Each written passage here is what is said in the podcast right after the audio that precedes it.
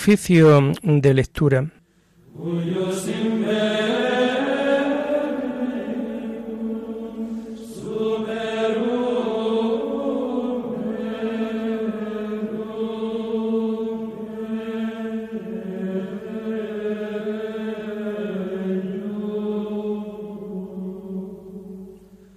Comenzamos el oficio de lectura de este martes 7 de marzo del año 2023, martes de la segunda semana del tiempo de Cuaresma, en donde hacemos también conmemoración de las santas Perpetua y Felicidad.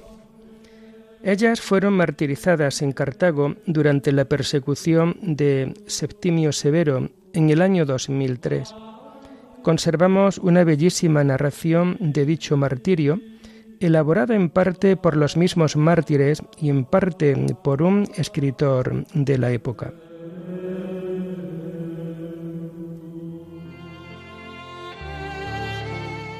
Señor, ábreme los labios, y mi boca proclamará tu alabanza. Gloria al Padre y al Hijo y al Espíritu Santo como era en el principio, ahora y siempre, por los siglos de los siglos. Amén. Venid, adoremos a Cristo el Señor, que por nosotros fue tentado y por nosotros murió.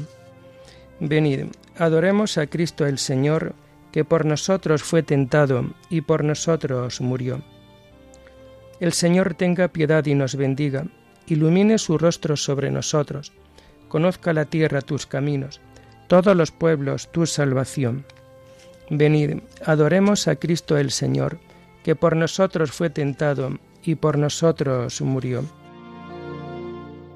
Oh Dios, que te alaben los pueblos, que todos los pueblos te alaben.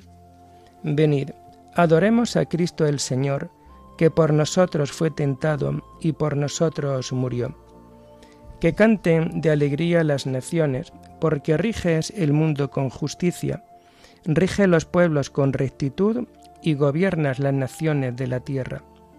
Venid, adoremos a Cristo el Señor, que por nosotros fue tentado y por nosotros murió. Oh Dios, que te alaben los pueblos, que todos los pueblos te alaben. Venid, adoremos a Cristo el Señor, que por nosotros fue tentado y por nosotros murió. La tierra ha dado su fruto. Nos bendice el Señor nuestro Dios. Que Dios nos bendiga, que le teman hasta los confines del orbe.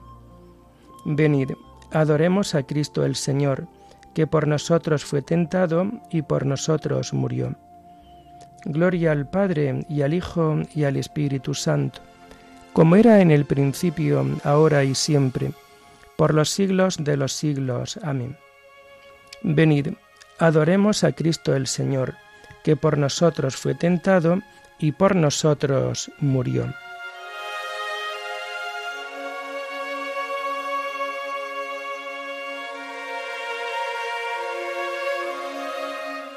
Tomamos el himno del oficio de lectura que encontramos en las páginas 35 y 36. Llorando los pecados tu pueblo está, Señor. Vuélvenos tu mirada y danos el perdón. Seguiremos tus pasos camino de la cruz, subiendo hasta la cumbre de la Pascua de luz. La cuaresma es combate, las armas, oración, limosnas y vigilias por el reino de Dios. Convertid vuestra vida, volved a vuestro Dios, y volveré a vosotros. Esto dice el Señor. Tus palabras de vida nos llevan hacia ti, tus días cuaresmales nos las hacen sentir. Amén.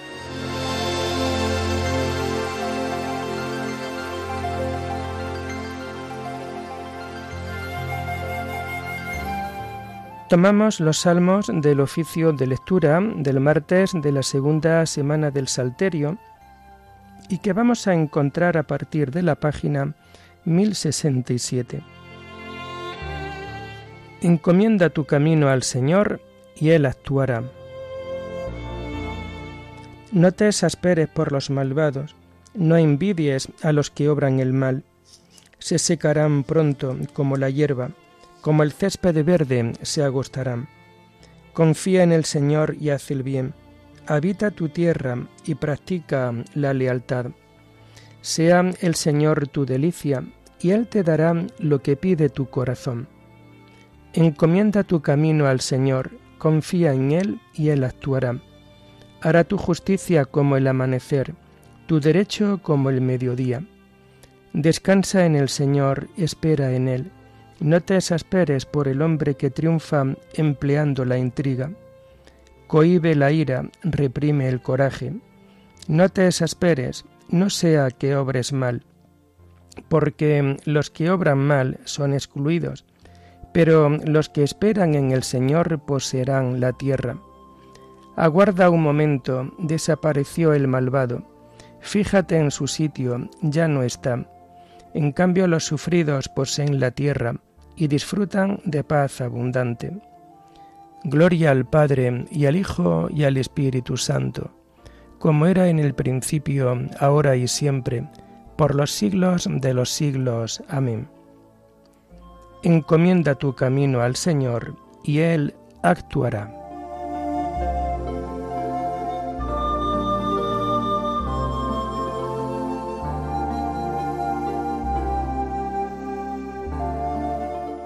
Apártate del mal y haz el bien, porque el Señor ama la justicia. El malvado intriga contra el justo, rechina sus dientes contra él, pero el Señor se ríe de él, porque ve que le llega su hora. Los malvados desenvainan la espada, asestan el arco, para abatir a pobres y humildes, para asesinar a los honrados pero su espada les atravesará el corazón, sus arcos se romperán. Mejor es ser honrado con poco que ser malvado en la opulencia, pues al malvado se le romperán los brazos, pero al honrado lo sostiene el Señor. El Señor vela por los días de los buenos, y su herencia durará siempre. No se agostarán en tiempo de sequía, en tiempo de hambre se saciarán.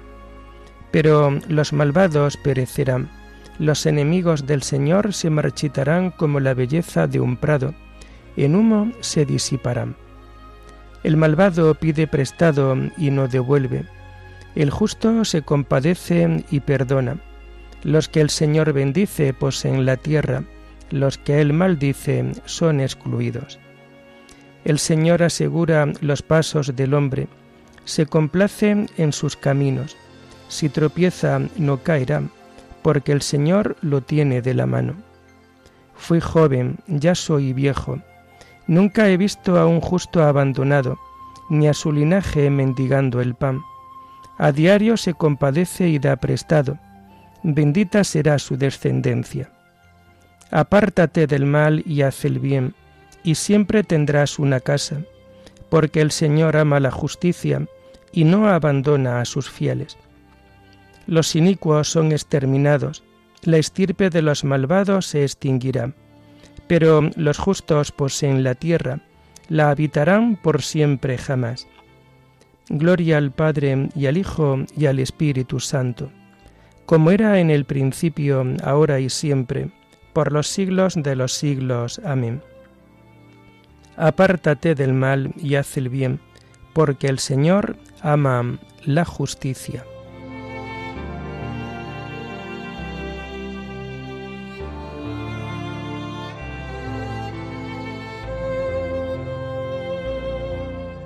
Confía en el Señor y sigue su camino. La boca del justo expone la sabiduría, su lengua explica el derecho, porque lleva en el corazón la ley de su Dios, y sus pasos no vacilan. El malvado espía al justo e intenta darle muerte, pero el Señor no lo entrega en sus manos, no deja que lo condenen en el juicio. Confía en el Señor, sigue su camino. Él te levantará a poseer la tierra, y verás la expulsión de los malvados.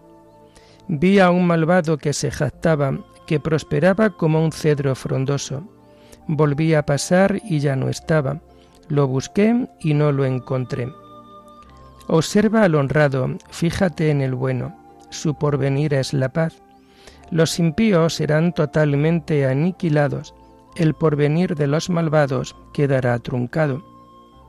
El Señor es quien salva a los justos, Él es su alcázar en el peligro, el Señor los protege y los libra, los libra de los malvados y los salva, porque se acogen a Él.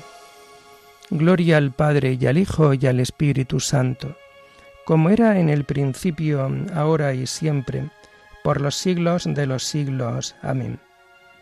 Confía en el Señor y sigue su camino.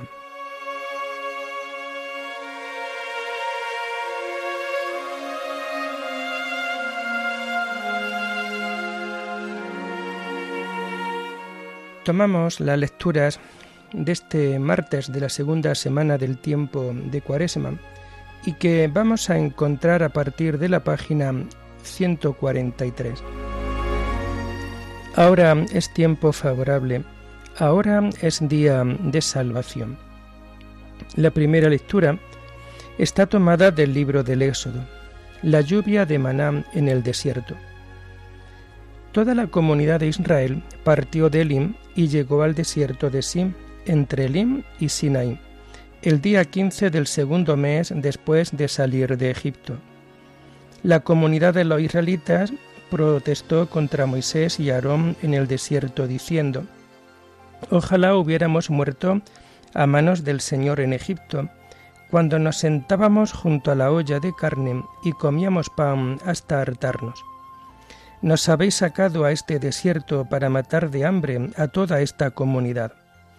El Señor dijo a Moisés, Yo os haré llover pan del cielo, que el pueblo salga a recoger la ración de cada día. Lo pondré a prueba a ver si guarda mi ley o no. El sexto día prepararán lo que hayan recogido, y será el doble de lo que recogen a diario. Moisés y Aarón dijeron a los israelitas, Esta tarde sabréis que es el Señor quien os ha sacado de Egipto, y mañana veréis la gloria del Señor. He oído vuestras protestas contra el Señor. Nosotros, ¿qué somos para que murmuréis de nosotros? Esta tarde os dará a comer carne, y mañana os saciará de pan. Os ha instruido, os ha oído murmurar de él. ¿Nosotros qué somos? No habéis murmurado de nosotros, sino del Señor. Moisés dijo a Aarón, Di a la comunidad de los israelitas, acercaos al Señor, que ha escuchado vuestras murmuraciones. Mientras Aarón hablaba a la asamblea, ellos se volvieron hacia el desierto y vieron la gloria del Señor que aparecía en una nube.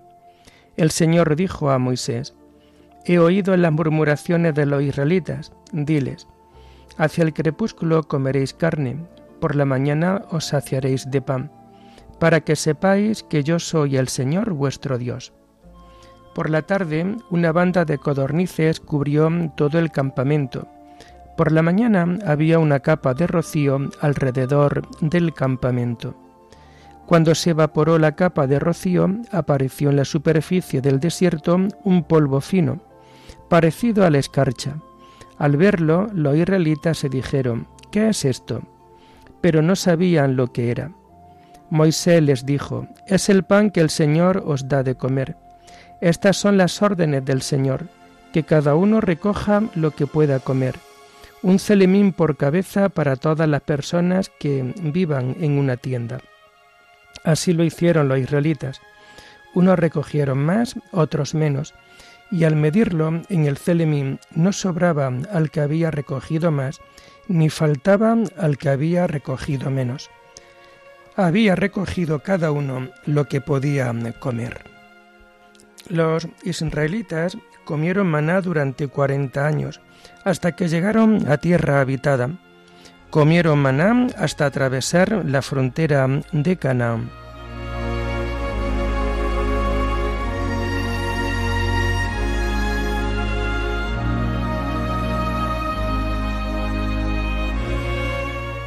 A tu pueblo lo alimentaste con manjar de ángeles, proporcionándole desde el cielo pan a punto, de mil amores, a gusto de todos. No fue Moisés quien os dio pan del cielo, sino que es mi Padre el que os da el verdadero pan del cielo, de mil sabores, a gusto de todos.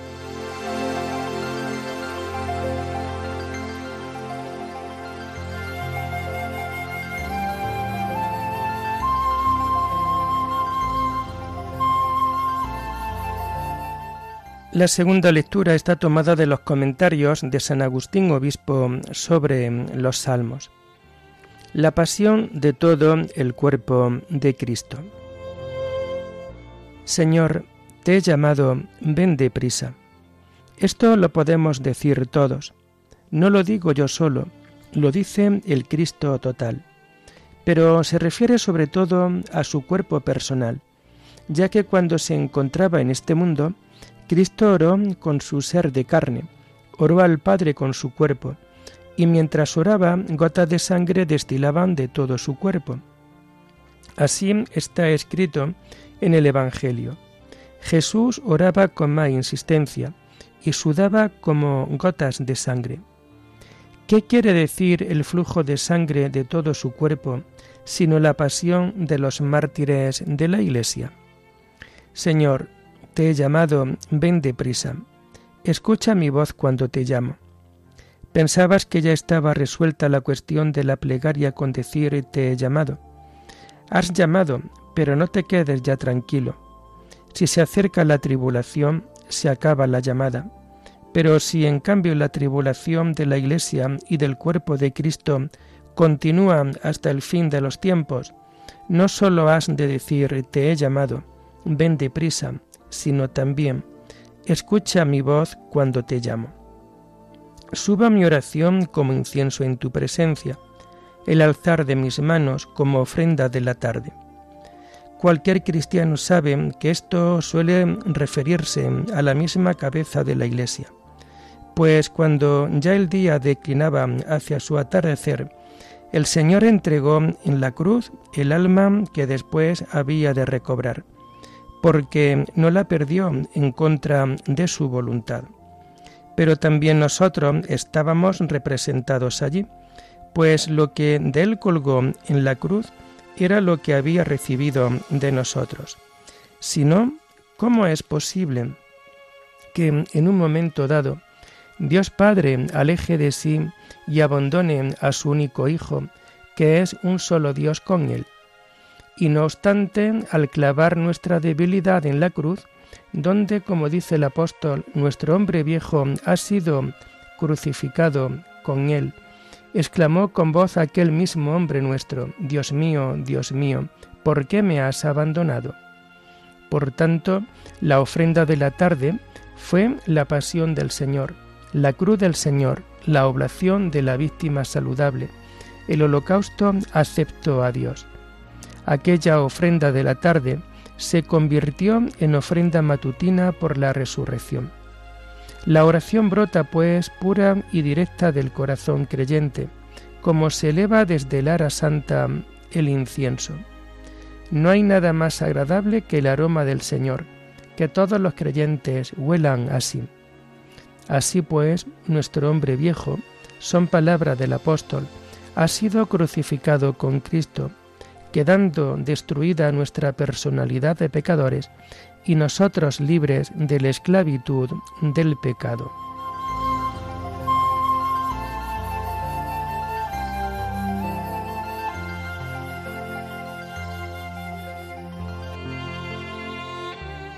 Estoy crucificado con Cristo, vivo yo, pero no soy yo, es Cristo quien vive en mí. Vivo de la fe en el Hijo de Dios, que me amó hasta entregarse por mí. Vivo yo, pero no soy yo. Es Cristo quien vive en mí.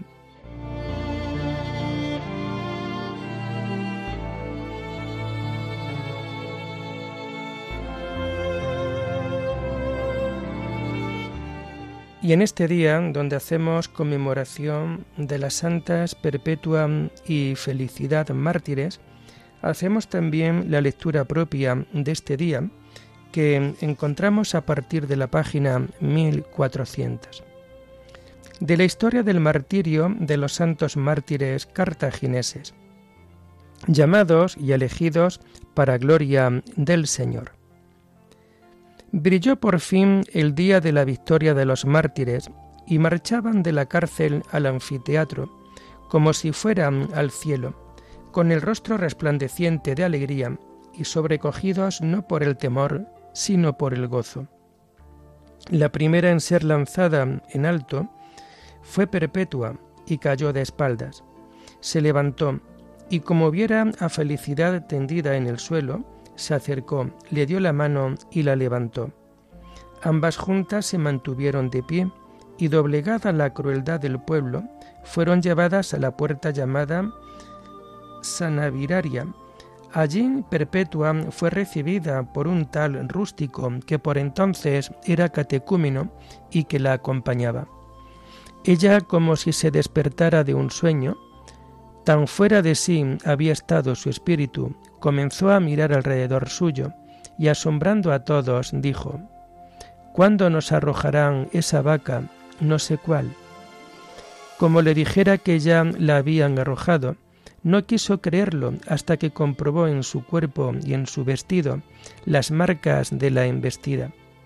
Después, haciendo venir a su hermano, también catecúmeno, dijo, Permaneced firmes en la fe, amaos los unos a los otros, y no os escandalicéis de nuestros padecimientos.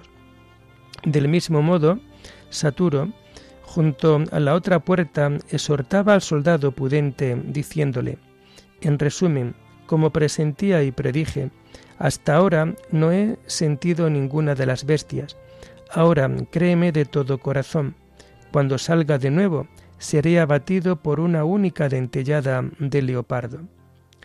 Cuando el espectáculo se acercaba a su fin, fue arrojado un leopardo y de una dentellada quedó tan cubierto de sangre que el pueblo, cuando el leopardo intentaba morderle de nuevo, como dando testimonio de aquel segundo bautismo, gritaba, Salvo el que está lavado, salvo el que está lavado.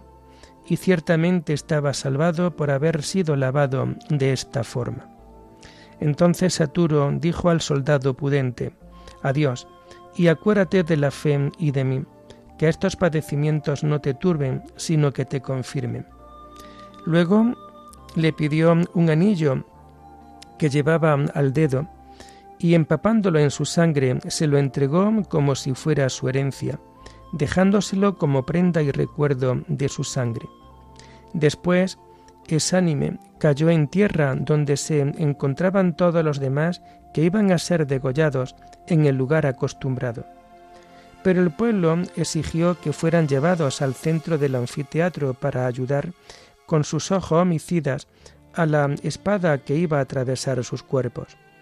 Ellos se levantaron y se colocaron allí donde el pueblo quería, y se besaron unos a otros para sellar el martirio con el rito solemne de la paz.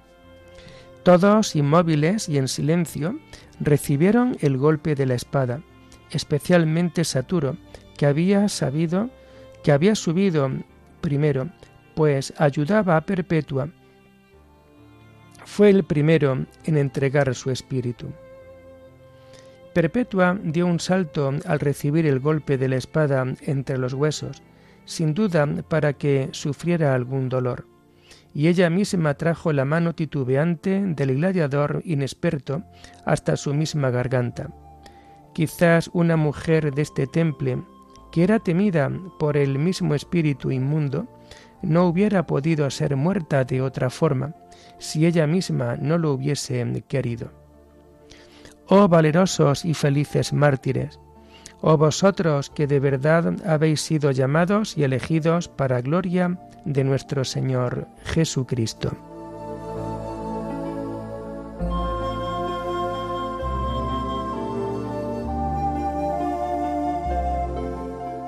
Cristo Jesús está a la derecha de Dios e intercede por nosotros. ¿Quién podrá apartarnos del amor de Cristo? la aflicción, la angustia, el hambre, la desnudez, el peligro, la persecución, la espada. En todo esto vencemos fácilmente por aquel que nos ha amado. ¿Quién podrá apartarnos del amor de Cristo? La aflicción, la angustia, el hambre, la desnudez, el peligro, la persecución, la espada. Oremos. Señor, tus santas mártires perpetua y felicidad, a instancias de tu amor, pudieron resistir al que las perseguía y superar el suplicio de la muerte. Concédenos por su intercesión crecer constantemente en nuestro amor a ti. Por nuestro Señor Jesucristo, tu Hijo, que vive y reina contigo en la unidad del Espíritu Santo, y es Dios por los siglos de los siglos. Bendigamos al Señor. Demos gracias a Dios.